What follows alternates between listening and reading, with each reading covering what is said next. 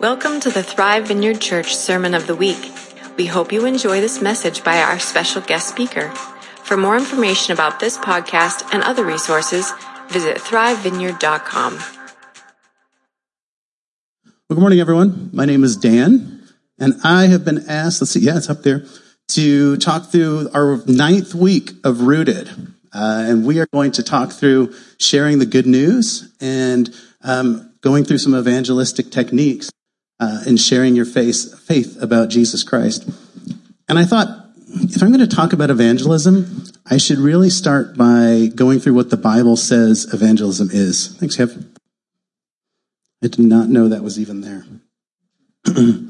because if I'm honest with you, I always thought that evangelism looked a little bit more like this. If we could go to the next slide. You recognize these people? Yeah. So, I mean, especially in the Vineyard Church, we have these Christian heroes who do amazing things. And the first one here is, is Todd White. Everyone know him, or some of you know him. He does an international ministry. He goes out on the street. He heals people with the Holy Spirit. He shares the love of Jesus, and it's incredible to watch what he does. The next one's Robby Dawkins. Similar story. He goes across the globe. There's even stories of him having rival gang members join up and meet with him. And the day before they were shooting each other, and the day after they're praising Jesus together. That's incredible, the way the Spirit moves through him. And surely everyone knows Billy Graham, right? He's filled stadiums, stadiums of people who want to hear the word of God. And they came just as they were, and they left praising Jesus and having a transformational life experience. So that's what I've imagined evangelism was like. And really, I see it in this church too. Some of you have incredible gifts of evangelism. Quite frankly, I'm jealous of it. I mean, there are those of you that go to Target and you share the word of God to a random stranger. I'm looking at you, Cherie. right? I get stories all the time of um, things that have occurred and stories of the Holy Spirit moving. And it's, it's incredible. And quite frankly, I'm a little jealous of it. Because if I have to think about walking up to a random stranger in Target, that is not fun for me. I know some of you do treasure hunts and you look forward to it and you think that's amazing, but it's not fun for me. If I'm being completely honest with you, it's terrifying. And I'm using that word deliberately. It's terrifying for me. If I have a visceral reaction in my gut, I'll get shakes. I'll be nervous. I won't know how to speak. And this is not a normal thing for me. So how do I reconcile my own fear and terror of speaking in an evangelistic way with the Great Commission? Can we go to the next one? So the Great Commission is Jesus talking. And he says, Go therefore and what is it? Now I'm drawing a blank. Someone tell me.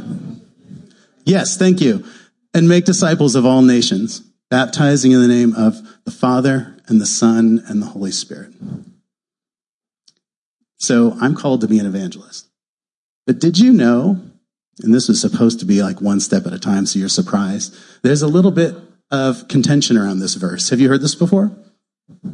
Some scholars will say that the word go, those two little letters, in Greek is a passive verb. And so some scholars will tell you go means get off your rear, get up and go and find people and tell them about Jesus Christ. But other scholars will tell you it's as you are going. Or even some will say as you're being forced to go because it's a passive verb. and this is drastically different, right? So the second one, I'm honestly more comfortable with. And it says, as I'm going through my life, as I'm encountering people, as my sphere of influence is available, I need to make disciples of those people. That's a big difference. Now, it's a point of contention. Some scholars will tell you that's absolutely wrong. But what they don't argue about is the second part. That's the imperative verb. When Jesus said, make disciples, he meant it.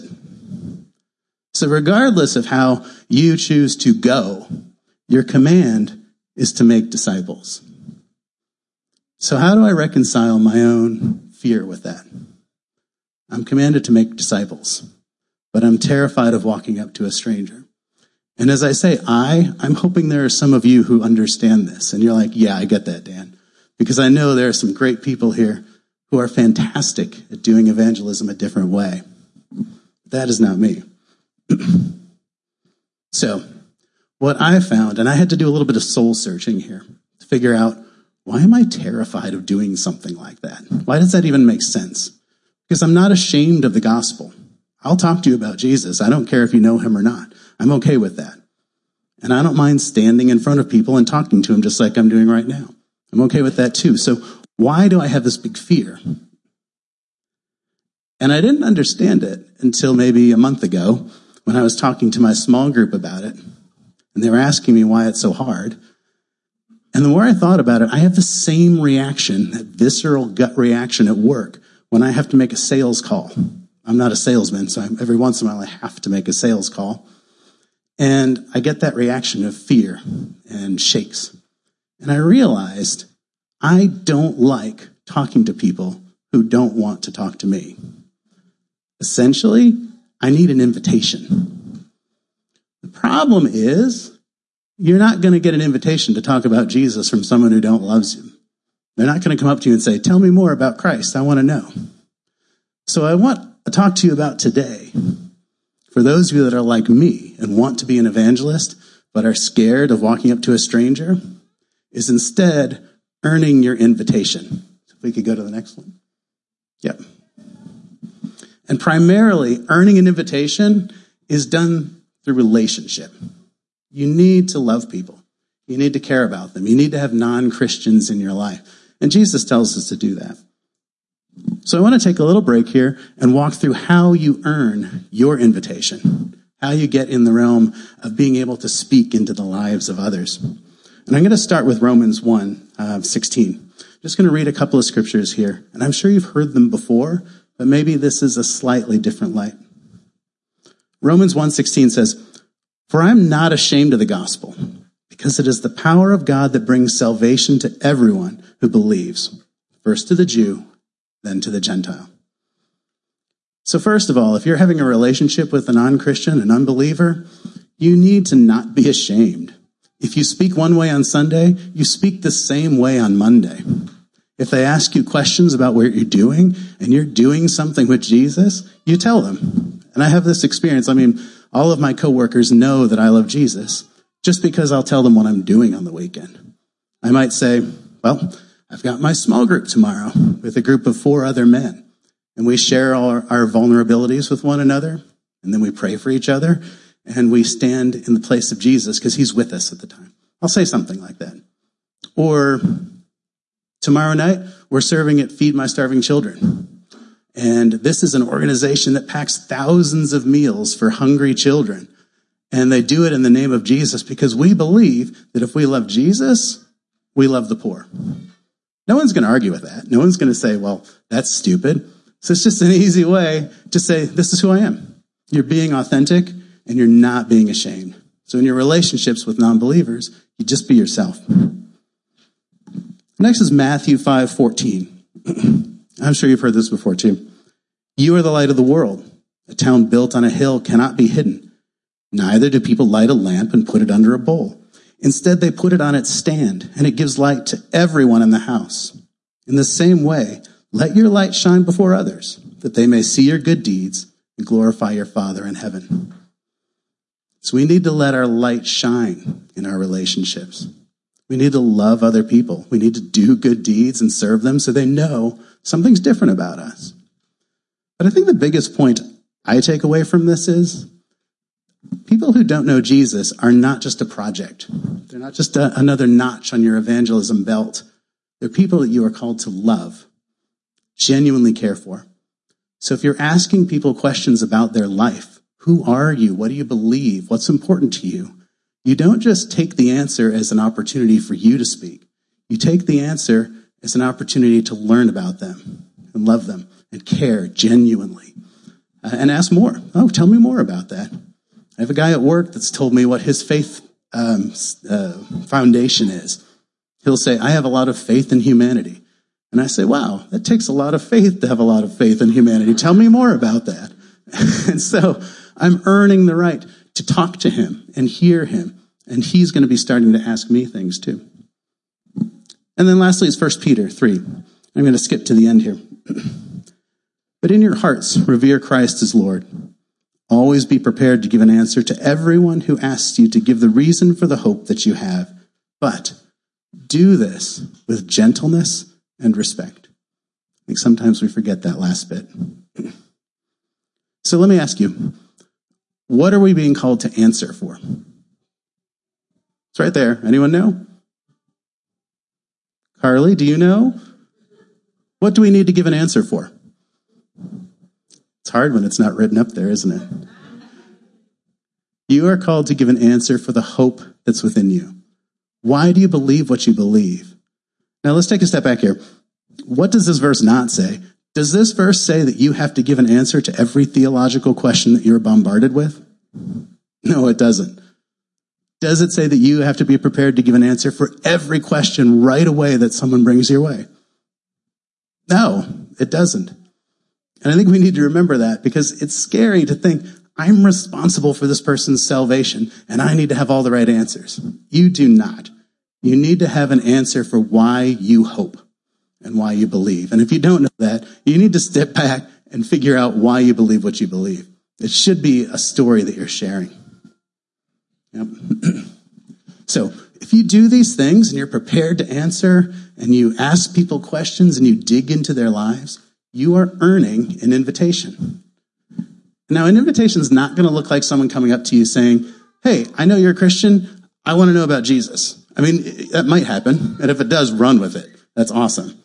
But more likely, it's going to be someone respecting you, knowing that you care about them, knowing that they matter to you, maybe asking questions about your life because you've asked questions about theirs. And when you get that invitation, you need to run with it. So, when you get an invitation in the mail for a wedding, anyone know what you have to do with it? You have to RSVP. Move the next slide. Yes.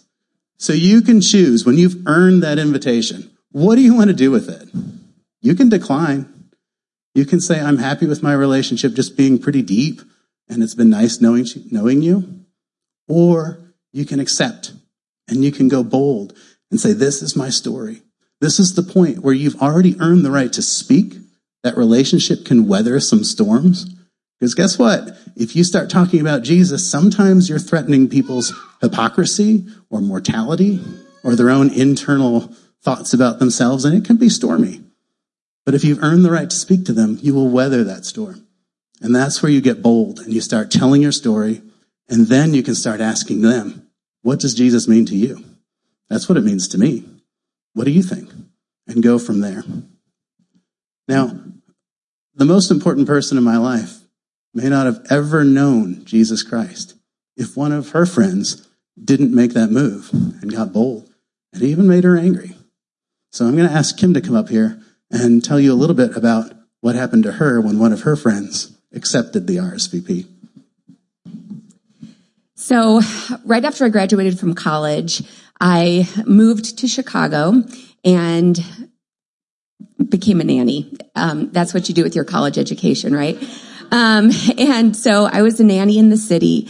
And while I was there, God was gracious enough to um, bring a friend into my life named Suzanne. And she was a fellow nanny. And as such, we became friends pretty quickly and just started doing life together. And not long after we started becoming friends, she started inviting me to go to Iowa with her. Her hometown is in Iowa and we would go back and forth as she was planning her wedding and whatnot. And we had a lot of time to talk during those um, visits to Iowa and um, they were like five hour long trips. So obviously we had a lot of things to talk about. So um, it was on one of those trips when she asked me um, some questions. And these were questions that I had honestly never been asked before. Um, but she said, um, she asked me first if I was a Christian. And I said, well, yes, I've gone to church my entire life. And so she followed up and asked another question. And she said, do you know if when you go to, if tomorrow, if you died tomorrow, if you would go to heaven? And I said, well, yeah. and she said, well, how do you know that? And I started getting kind of like uncomfortable and not really knowing like exactly what to say and kind of getting a little bit annoyed. Um, but I eventually said, well, because I'm a good person. I mean, I do good things and I think I'm, you know, I think God would accept me. And she said to me something I will never forget. She said, did you know that the Bible says that your good deeds are like filthy rags to the Lord?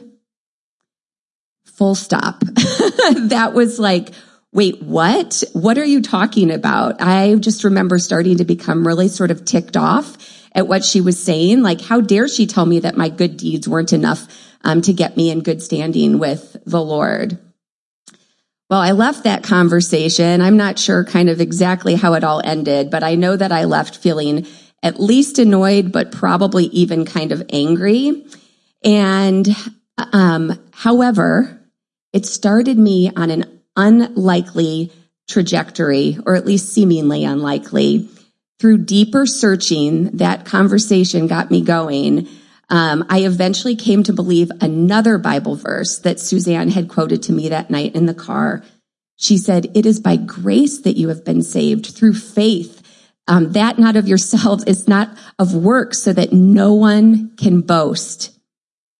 So from Suzanne being brave and asking me some deep questions, ones, like I said, I had never before been asked in all my years of growing up in the church, I eventually came to give my life to Jesus rather than clinging to the faith of my parents.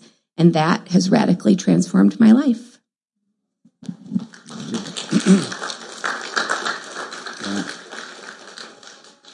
So that is an example of an RSVP that was accepted. And that's the challenge. Can we take our relationships to that level once we've earned the invitation? So what do we do next? You go to the last slide? Yeah. So first of all, I want you to ask yourself where you're at in the continuum with your relationships. And then decide what's the next best step you can take at getting better at this. So first of all, if you don't know any non-Christians, let me be blunt with you. You are a light under a bowl. You are not a city on a hill and you're not listening to God's commands. And so I want to challenge you, find some non-Christian friends, join a club, go bowling. I don't know, whatever it takes. Even if you need to be online, there are ways to meet people who don't know Jesus and you need to get out there and do that. And that's the step that you're at. Some of you may know some non-Christian people. You might be at stage two. You know them, you're friends with them, but your relationships aren't very deep. You've never asked them much about each other. Uh, and so I would challenge you then. Ask some probing questions. Get to know those people. It's not good enough to just watch TV or watch movies or be together all the time and never know anything about these people. They have to know that you care and be bold. Or you might be at that point where you have deep relationships with people who aren't Christians. And so the invitation's been extended. And now it's time to RSVP. This is the area I need to work on. So you need to start being bold and share your story. And Wendy's going to talk to you more about that in just a minute and how you can make that step and be a bit more deliberate in those relationships. And some of you may have done that already. And so now it's time to bring it home. Just be deliberate and invite people to know Jesus because you're not selling something they don't want. You're giving them something they need. And that's a beautiful thing and never be ashamed of that. So choose one of those, and that's the challenge today. Take the next best step to being better at evangelism. I'll turn it over to Wendy.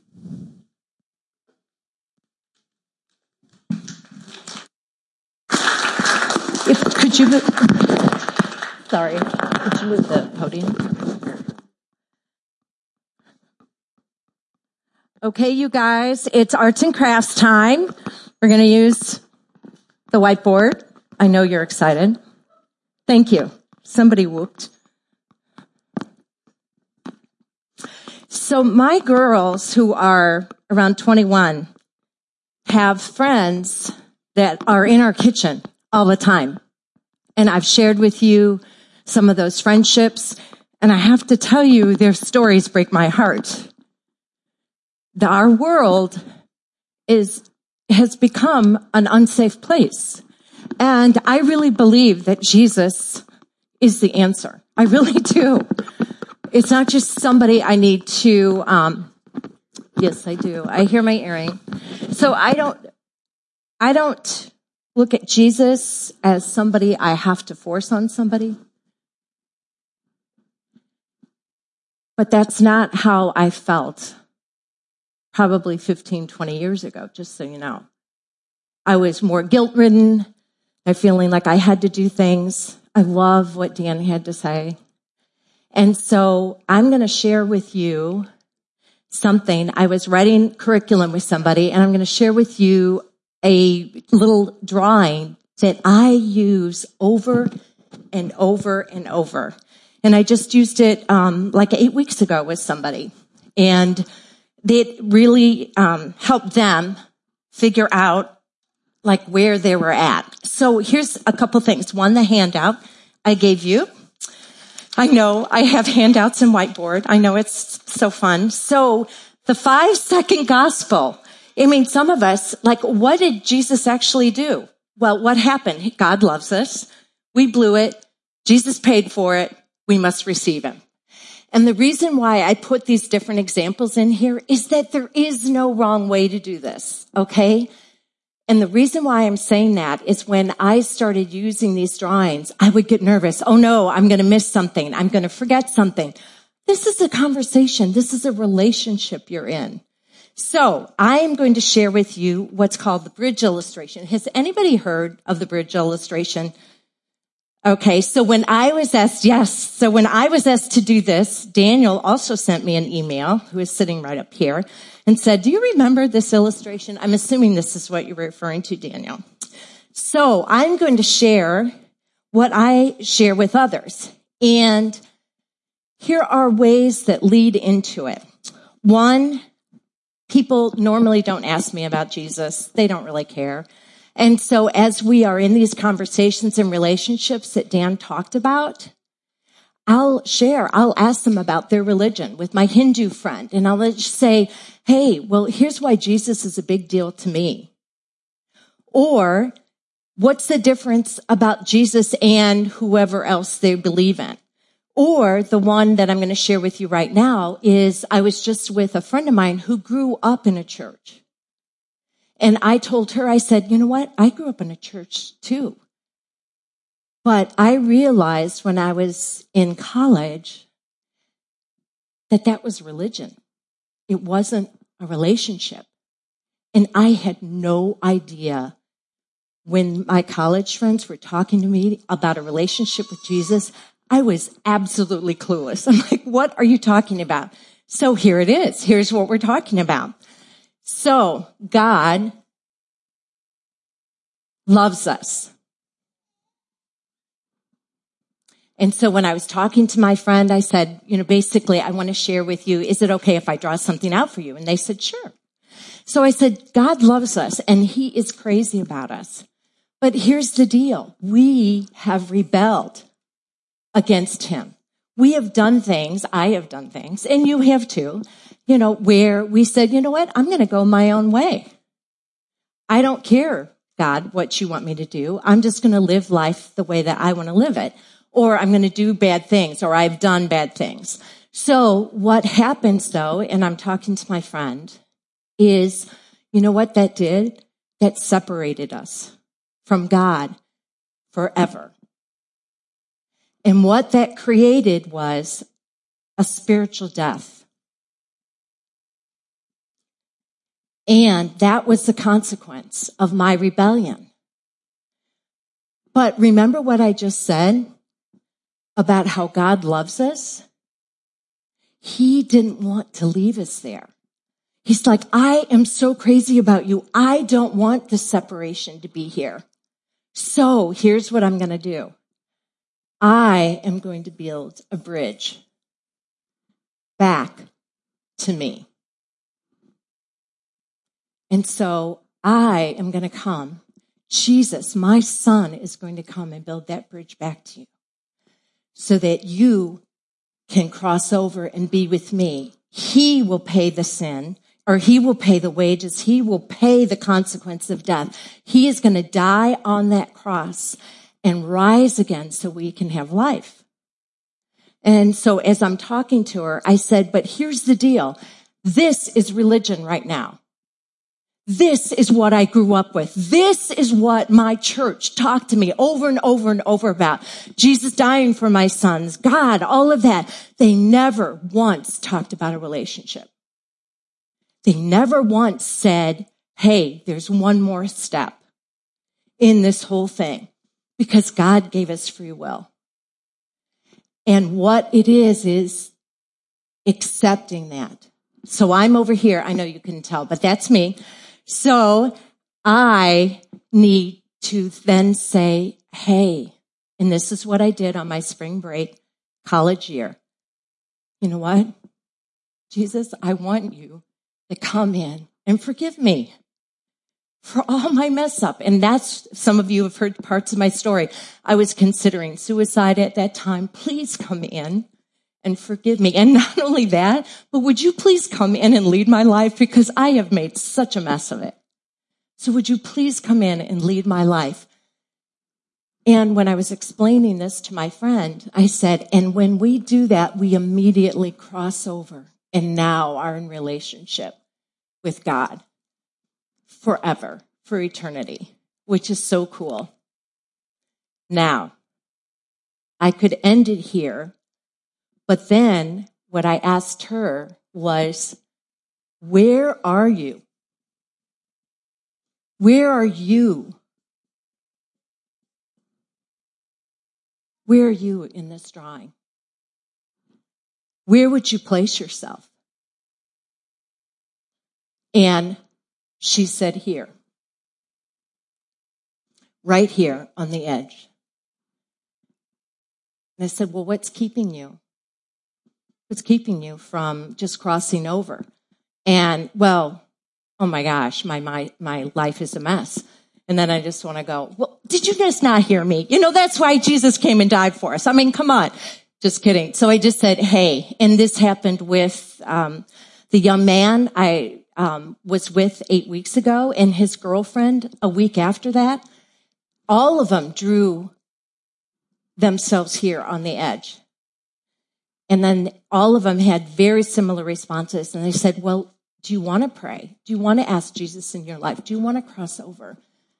And they said yes. And then I said, well, okay, do you want to do it, you know, on your own or do you want to do it with me? And then there's a pause normally. And then I'll prompt again. I just said, I'm more than happy to pray with you right now. Well, my friend said no, but the two, uh, the couple the, that were dating, they said, yes, I would like for you to pray with me. And so we did.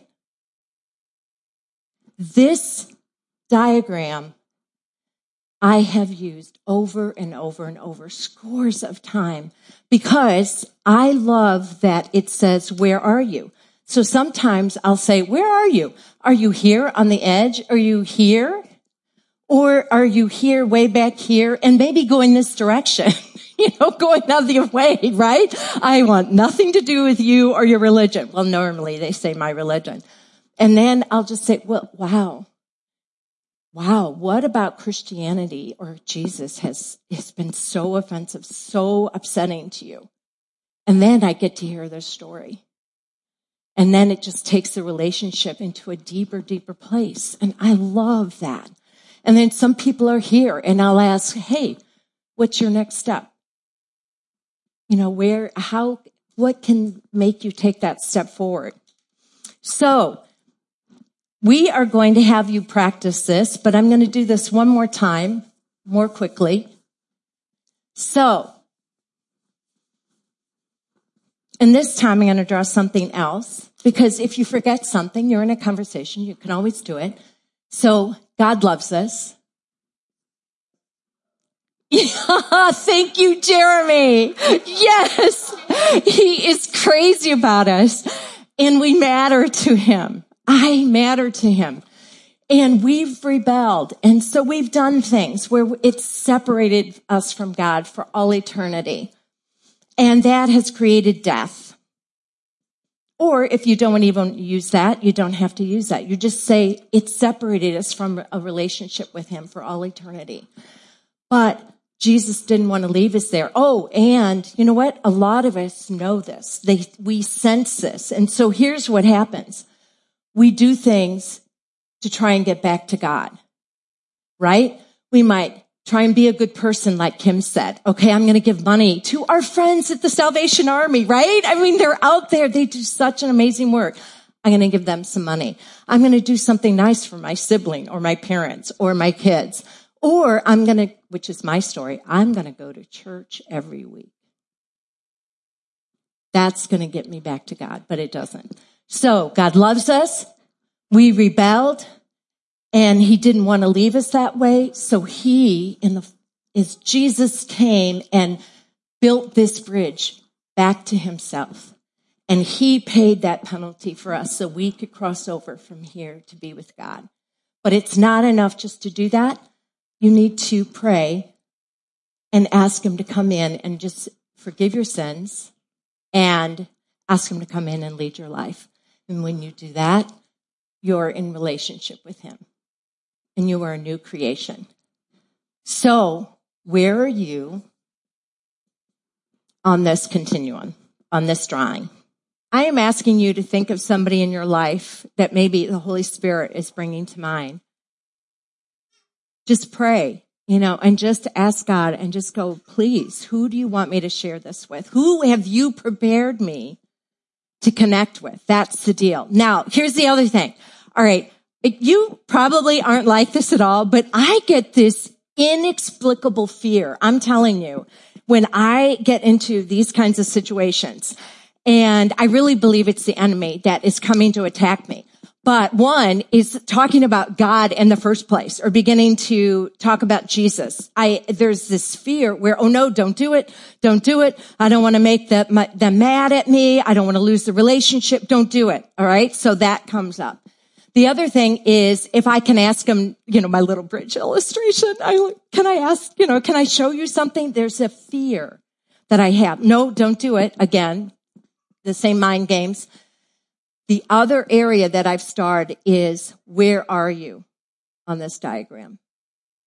Because I have forgotten to do it. I have been fearful to do it. And then you draw the diagram and then they look at it, you look at it and you go, okay, well, and what are you doing for Thanksgiving? you know, so it's just, it's awkward, but also it's, I mean, it's good that it, the message is out there, but it's really about God just talking to them. Where are you on this? I want to take the next step with you. He wants to be in relationship. And then the third area, of course, is praying, asking them if they want to pray, right? The enemy absolutely doesn't want somebody to come into relationship. So Dan and I are going to pray over you and uh, just a couple things. Um, some of you may know people or in this room, which is what happened to um, the young man I was uh, drawing this for eight weeks ago. He had been grew up in a church going home and they were strong believers and he realized he had never done this. And he goes, Oh my gosh, I no, I've never prayed. And so he prayed. And he said, Oh my gosh, I feel like my whole world is now in Technicolor. I mean, it, this is really good news. It, he really does bring healing. And Jesus is already working on relationships in his life because the fall, that separation, separates us not only from God, but from each other. He tries to isolate us. So I want you to know it really is good news. So those of you who are online and maybe in here, if this is a step that you want to take, I just encourage you to do it pray with a friend that you came with, or maybe come up here and we'll pray for you. We'll have a prayer team, a ministry team here. But also, I just, we want to pray over you all that um, for you to step out because you do carry the fire, right? That flame, you, each person here in this room carries that fire. So I'm going to ask Dan to just pray over us right now. Father, we love you so much. You've changed our lives, done amazing things for us. You've set us free from sin, set us free from complacency. And we have a gift that you've given us that you want us to share with others. Help us to be bold to do that. Help us to be a city on a hill, a light on a stand, to shine brightly in a dark and hurting world. Help us to care about people who don't know you, to love them boldly and in your name. And help us all also to take the next step in our lives. Where do we need to be more effective with the people that are put in our lives? Give us the strength to do that.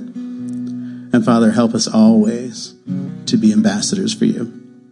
We pray that you would be glorified through our words and our actions, and that people would know you and find that saving light of Jesus Christ. We pray this in your Son's name. Amen.